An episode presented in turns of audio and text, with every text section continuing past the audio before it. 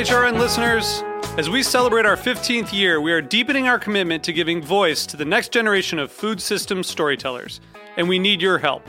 Our internship and fellowship programs help activate new possibilities for underrepresented and underestimated young people through experiential journalism, audio engineering, and production training. Through these unique programs, HRN helps food equity stewards build essential workforce readiness skills that expand their potential and foster economic mobility. Please consider supporting these critical programs. And with a minimum donation, you can be entered to win a dinner for two at an amazing restaurant in one of eight cities and tickets to a concert at a great venue in one of those cities. We have incredible partners across the country who have donated, as they also share our passion for helping to educate the next generation of food systems storytellers. Check out heritageradionetwork.org slash 15 to donate and enter to win today. That's heritageradionetwork.org slash 15 to donate and enter to win today. And make sure you donate before March 31st. Thank you. Hey, road trippers, you have indeed reached Agave Road Trip, the podcast that helps gringo bartenders better understand agave, agave spirits in rural Mexico. But before we can take off on this week's road trip, we need to fill up the tank, which is code for pay the bills, which is code for run the commercials for the folks who are enabling us to go on these agave road trips. So sit back and Chava and I will circle back to you in a second. Hi, I'm Katie Mosman Wadler, Executive Director of HRN. HRN is dedicated to amplifying small businesses that keep our communities vibrant. Today, I'm asking business owners to take part in our business membership drive by supporting HRN's mission with a $500 membership. HRN will shine a light on your work, and you'll help sustain our mission to expand the way eaters think about food. As a thank you for this tax deductible donation, your business will receive on air mentions, social media posts, listings on our website, and more. You'll also play an essential role in keeping nonprofit food radio on the air. Go to heritageradionetwork.org slash biz to become a business member today. That's heritageradionetwork.org slash B-I-Z. Thank you for your support.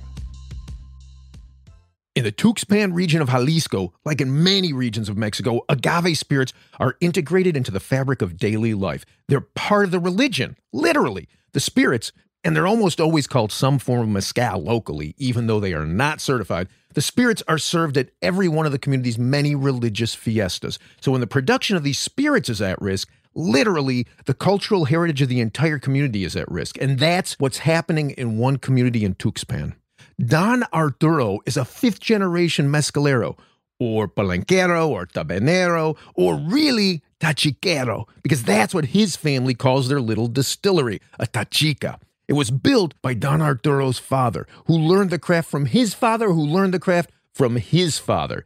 And add one more father, because Don Arturo is, as I say, fifth generation. So, Don Arturo's Tachica is a hillside gem. A couple of clay topped steel pot stills, in ground fermenters, and an earthen oven overlooking a forested hillside. But that hillside is eroding. The rains from the extreme weather that has been plaguing the region in recent years is literally washing away Don Arturo's little distillery and threatening to take with it the community's cultural heritage. With the financial support we're receiving from 818 Tequila, Sacred is rebuilding Don Arturo's family tachica. Or really, what we're doing is we're fortifying it so as not to interrupt that heritage. We're rebuilding and reinforcing the hillside that has been eroded, creating a retaining wall that will secure the location. Above that, to serve as a buffer for the weakest part of the earth, we're building a modest tasting room where the locals can sit and enjoy the view of that forested hillside when they come to purchase Don Arturo's Vino de Mezcal. And we're building a structure around Don Arturo's earthen oven so that his tapatas are no more at the whim of the changing weather patterns than his rebuilt tachica will be. This effort to preserve Don Arturo's family business and the cultural heritage of this community in southern Jalisco is only possible because of a grant Sacred received from 818 Tequila. To learn more about this and the other projects 818 Tequila is funding, please visit us at sacred.mx. That's sacred.mx. The earth is home to all of us, and we're honored to have been selected by 818 Tequila as their partner in making it a more welcoming home.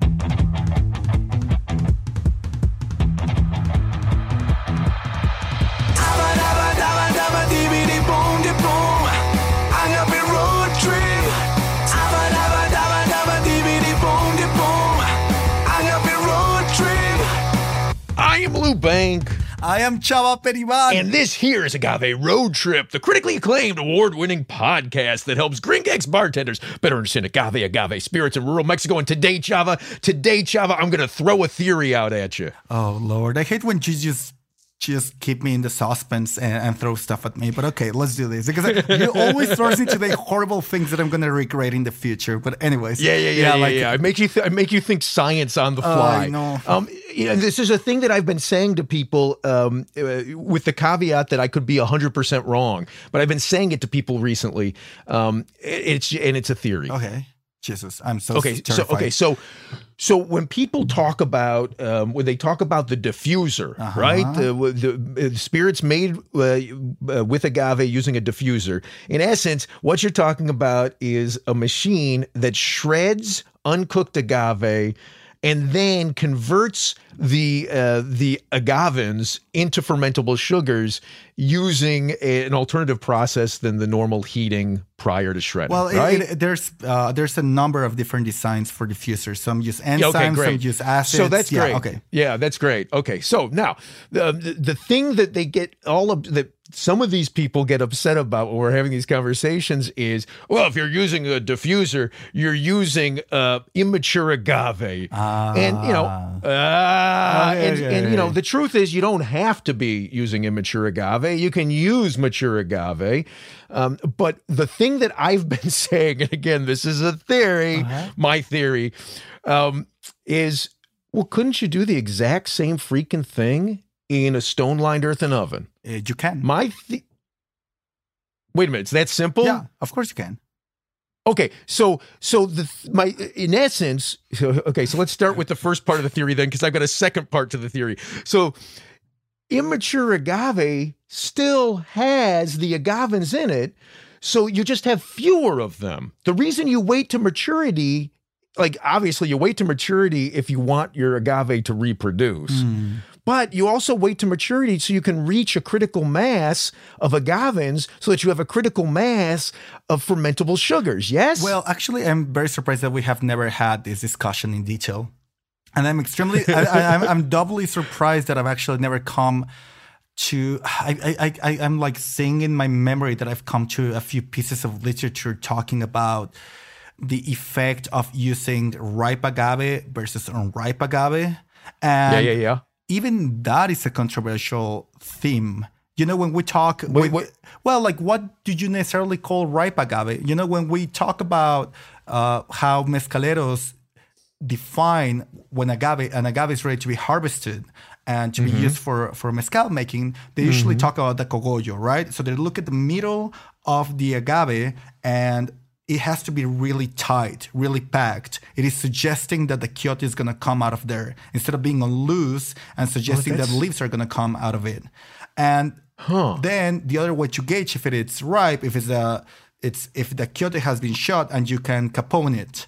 So if you go to a community in which they Yeah. only define ripe agave as capone agave, they're going to be telling Right. you to the other community that looks at the cogollo that they're using unripe agave. And, and, and, and then what is your tolerance with that cogollo? Like, is it like a three month difference? Is it six months? Like how, like, what, what is your textbook definition of a ripe agave and which are the effects of waiting two months more or one month more or six months more? Right. Or not even waiting and just after three years, just saying, okay, I need this agave. I'm pulling it out of the ground. I and I, I think uh, there's two parts to this argument, right? One is Yeah, okay, sugar yeah. count, and one Sure. could claim that it also has to do with the return of your investment. So if you bought a baby agave that cost you a certain amount of money, you rented a piece of land that cost you a certain amount of money. Yeah. If you are losing 50% of the sugars because you caught it earlier, are you losing a lot of money because you didn't wait for the agave to develop for another year? Now, yeah, yeah, no, I, I get that. I get that theory on your side, but I just want to be sure you and I are talking apples to apples Okay. here. When you say 50%, you're just making that number Yeah, up. You and actually, and actually, that's ah, you're breaking my head, Lou. Uh, so I hate you so much. then it's a then it's a good recording I session. Chava. Because then the other question, and I'm sure this is very well known and understood by mezcaleros, but like how many sugars did you get from the 100% sugars that, that are potentially made by the agave? Is it that the first three years it produces 75 and then the next three it only produces 15? Yeah, exactly. Ay, That's ay, exactly right. So That's exactly where my head is. And then you think about the people who leave the agave in the ground three years after it's been caponed, right? And like, what is that doing to the sugar count? Are you losing sugar? Are you gaining every- sugar? and- I know everybody says it concentrates more sugars, but I've never seen a paper where they do uh, reducing sugars measurement of an agave before it's been capon, and then they do the same measurement after it's been capon. And I've never, I definitely never seen that being done consistently in through different species in different regions. Yep. Like that study, to Yep. my understanding, doesn't exist. So we're repeating a lot Okay. of this stuff that sometimes mezcaleros tells us without having Yeah. any scientific uh well like proof to to to its Right, to- right, to right. its- Nothing to back it up. But okay, so now, so now here's another curveball I to the hate you. same question. Okay. I know that's why I love you because you hate me. okay, so here's another curveball on that same question: is that that agave? If I pull it out, let's say it's a you know, let's say it's an espadín that you'd expect to take eight years, and I pull it out of the ground at four years. So my sugar count, like let's say it's only twenty percent. You know, one of the things that you and I talk about a lot in uh, well, I shouldn't say you and I talk about that. I talk about a lot. You, you, I'm sure you understand it uh, uh, to greater depth than I ever do when I'm discussing this in my tastings. But you know, I say that that the human body's uh, 85% water, 15% this other stuff that holds the water in, and this 15%, right? It's the same thing. It's the same thing for the sugar sources, like the grapes. Uh, the grapes, they're not 100% sugar. There's all this other stuff, and the agave, even more so, because they got to have all this other stuff in it to protect it to survive in the desert. So here's my other theory that's a part, like a subset of that first theory is do you end up getting a more complex flavor? From the agave that's harvested early because more of the plant is the other stuff than the sugars. So just before even I answered that question, could you imagine how expensive will that study be? be? You had to harvest a lot of agave. I don't do studies. You, I don't even read studies. That's your job, Chava. My job is to throw you curveballs so that you can be angry at me. So uh, and I- and I think that Theoretically, I mean, and that it's usually theoretically that it's usually a discussion you have with food, right? Is when is hmm. the right moment to harvest it, and what is your ratio of efficiency versus deliciousness? Is yeah, right, yeah, yeah, right? yeah, Like, yeah. That's yeah. There you go. That is that is I, the I question. think that is a very common uh, question in like in, in avocado. That it's like what my family does. It is a very common question. It's like, do you want more water in the avocado or more grease in the avocado? And is that gonna yield you, uh, as a producer, more money? Because you're getting more weight, Uh-huh. and uh, to the end consumer, is it gonna be more delicious? Uh, freaking like in the case of a guy. okay, so uh, here, here, goes a. I hate you this, but here goes a wild theory. Okay. Boy, that's all I love to do is the wild theories. Yeah, hit Okay, me. so imagine that when does the agave needs to protect itself more? When it has more sugars that are being converted into something that a goat can eat, right? So right before it Oh. shoots the quiote, it Right. every piece of defense that it needs to have really sharply prepared Yeah, yeah, yeah. should be there because it's about to throw the only part of its body that has digestible sugars. So if uh, what Yeah. happens with reproductive stock, so it's it's more Yeah. most fragile, most valuable thing. It's about to go up in the air, and it's gonna be there for Goat Scouts humans to to try to get it. So I will think that if it has say eight like. 80% of its defense is super ready before that moment, it's going to go 150% when the queue is going up. And therefore, a lot of these congeners or or flavors that come from its biochemical defenses might Yep. be more present because again like it's just trying because it's mature. because it's mature yeah. that Oh, I love uh, that. that, makes but- so but- much but- sense to me. yeah, the problem is that it makes sense You know what? but it doesn't Yeah. uh, no. This is this is we like we're gonna have to find somebody who's willing to to like let us pay to do this experiment. Go find a bunch of of underripe espadín and let's see what it tastes like. I like I'm fascinated Yeah, by because, this theory. uh, and again, like uh, a lot of mezcaleros, when you tell them what is their secret to doing very good mezcal, yeah. they will tell you that it is because they know how to choose their agaves. They will tell Yeah, you that. yeah, yeah, you know, yeah. There's usually a number of answers that are very common, but I think that that's that that that happens a lot. So I again, like I don't think that it's unreasonable to think that using something that is ripe is going to be more delicious than something that it's unripe, and we've learned that from bananas to apples to to strawberries. So I, I think it is a very uh, consistent trend in nature. The problem is that in agave we like we don't have a we don't have that sample. We don't have a sample of unri- Yeah. unripe agave only. And the fact that people are saying, uh, and, and this annoys me a little bit, and I've gotten into a few discussions where I've seemed extremely stubborn and stupid by, by suggesting this. I'd, I'd like to think that that's my influence on you, but go ahead. but anyway, like like sometimes you know, like when people say uh, tequila are bad people, they're using unripe agave. It's like I think you misunderstand the the profile of people that work at tequila. These are extremely well educated engineers, and if we've learned something about extremely well educated engineers, is that they tend to prefer efficiency. Right? They want to get more bang for their buck uh, when they are Sure. doing processes. So I think for any smart like agronomist doing that, it's an undesired place to be. You, you, you might do it out of an emergency, maybe one year. And I think what ha- what I'm going to push back on that because that's my nature. So, like, you're, you're, but the agronomist isn't the one who runs the tequila company. And if the business side says, I don't care, give me the inefficient batch so I can put it in a barrel and I can have my añejo sooner because there's no añejo left in the market, you know, I think the business guy, the one who controls the business, is the one who's going to get to call that absolutely, shot. but I think that might happen one year, two years. But then all the engineers are getting paid for these actions not to happen, they're gonna be like, "Hey, guy, uh. these last two years we have had to do this, but what about if we plan?" Because that's our job to plan Yeah. for this not to happen so we can get better quality more sugars to make this process more more perfect to, to be closely to what we think it's perfection. I think every engineer in their sane mind will push for this. So This is why very few engineers run companies, well except Dalton. no but yeah oh yes.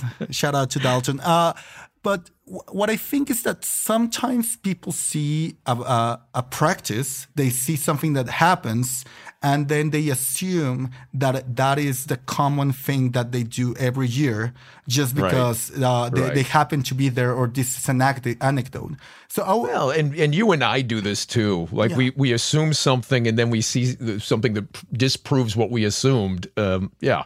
Yeah. so uh, and and in- Hey, I- speaking of which, what? I'm sorry. We just we, we just like two different two different times now. Our conversation has brought me back around to something that has almost nothing to do with what we're discussing, but I think is an interesting point to add to what you just oh said. lord okay take it Okay, so when I was in Durango last week, right, I was uh, I was out uh, on the Cuero Viejo um, uh, uh, uh, wildlands, and they happened to have had a very recently caponed agave, and they took the quiote off the ground and cut the um, cut the the flesh off the outside, and then they let us eat the raw inside of the quiote. oh lord was that delicious It, I wouldn't say that it was delicious. It was very, very good. But you know, like my mind went back to the story you like to tell of the, of your Sombra coworkers messing with you and telling you to eat the raw agave, and then like you had a rash on your but that tongue was the for a month. yeah, but that was that, that- that's so different because that is my whole point. the quiote can be digested by humans. Yeah, yeah, yeah, okay. Right, and that's exactly my point. Is like even though I, I, you know, we've you and I have seen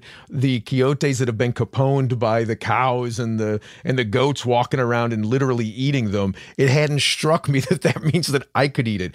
But what it made like it so so a it was interesting to get to taste this hmm. thing I'd never tasted before in this way. But b it makes me want to make a kimchi out of the inside of a Oh, quiote. Man, and, and again, like sometimes I, I get annoyed about how these obvious things haven't been explored. Like you know, every every, mezcal geek wants to try to taste to amplify our under like our taste buds and connect them closer to the agave by eating the flowers, by eating the cooked Yeah, agave. yeah, yeah. Like we Yeah, try yeah, yeah. so hard, and then this thing that we see cows and goats eating and enjoying, none of us have tried. I think that's so stupid. Like, I mean, I'm talking about, about myself. Uh, but yeah, some, some like, uh, did I ever tell you this story in Taiwan uh, when I, when I was there? You know, lotus. It's uh, it's almost like it's understood almost like corn in Taiwan. So they they use every part of the lotus, and there was this The flower, the lotus yeah, flower. well, the lotus, the, the the whole plant, it has a flower. It does yield a Yeah. flower, but has a lot of other elements to it. And this reminds me so much that uh, I was living in the house of some uh, of a guy that was a landscape designer and a chef. Coolest kid ever. I wish I could remember his name. Uh, and they told me that they had this very specific dessert in which you went into the pond, into a lotus plant's pond, you would go and search for the root and the root has two sides one that is rougher than what's smoother and they say that one is a boy and the other one is a girl the smoother one is a girl. So you collect that you break that side of the of the root and it's uh, they make a beautiful sweet dessert out of it. They just get like some maracuja and they they they do they it rest overnight and it's absolutely delicious. So it, i'm thinking that that quiote could be an equivalent to that Huh. I love that. And I love that somehow we start with does agave really need to mature and we end up at lotus root. yeah well I don't think I don't think we're gonna do better than that. I think this is I think it's a wrap, Chava. Okay, yeah, absolutely. Lou, as always, a true pleasure. Right back at you. Good Sunday, vato. Adios. Hasta pronto. This has been Agave Road Trip, the podcast that helps gringo bartenders learn about agave spirits. Your hosts are Lou Bank and Chava Periban. Sound engineering by Roy Sierra. Theme song performed by Gabriel Oliveira and Mark Rico. Sign up to become a road tripper and listen to more episodes at agaveroadtrip.com. If you enjoyed this podcast, please let us know. And if you hated it, recommend it to your enemies. You can also find us on Facebook and Instagram. Lou is in charge of our social media, so if he happens to sound like an old man, forgive him. He is one. Agave Road Trip is a production of 10 Angry Pitbulls, Inc. Agave Road Trip is powered by Simplecast. Thank you for listening to Heritage Radio Network.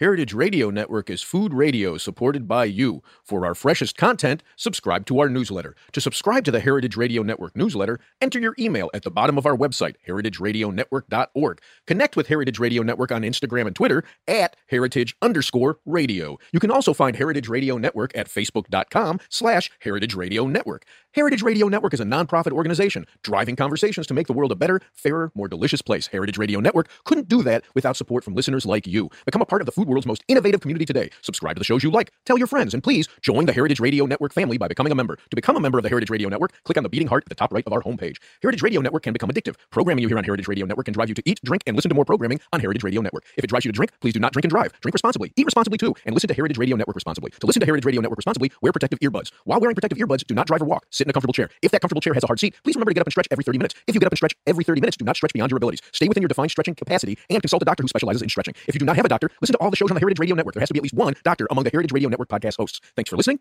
Agave Road Trip out.